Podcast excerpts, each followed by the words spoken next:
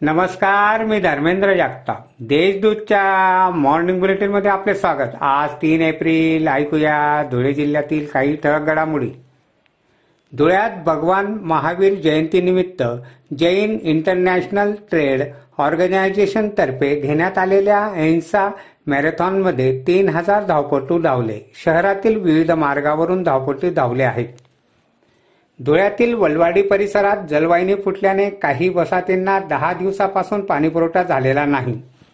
महापालिका प्रशासनाने जलवाहिनी दुरुस्तीचे काम हाती घेतले आहे. धुळ्यात काही दिवसांपासून पुन्हा कोरोना बाधित आढळून येत आहेत. शनिवारी साखरी रोडवरील एकता नगरातील पंचावन्न वर्षीय पुरुष आणि सत्य साईबाबा कॉलनीतील बत्तीस वर्षीय तरुणाचा कोरोना अहवाल पॉझिटिव्ह आला आहे. धुळ्याहून चाळीसगावकडे जाणाऱ्या रेल्वेखाली धावत येत एका तरुणाने आत्महत्या केली. प्रवीण कुमार पंडितराव चौधरी असे मय तरुणाचे नाव आहे.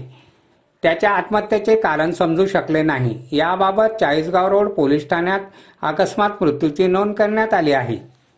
धुळे व नंदुरबार जिल्हा मध्यवर्ती सहकारी बँकेने एकतीस मार्च अखेर पीक कर्जांची एकूण ब्याण्णव टक्के वसुली केली आहे. बँकेच्या त्रेसष्ट वर्षाच्या इतिहासातील ही विक्रमी वसुली आहे अशी माहिती बँकेचे अध्यक्ष राजवर्धन कदमबांडे यांनी दिली आहे.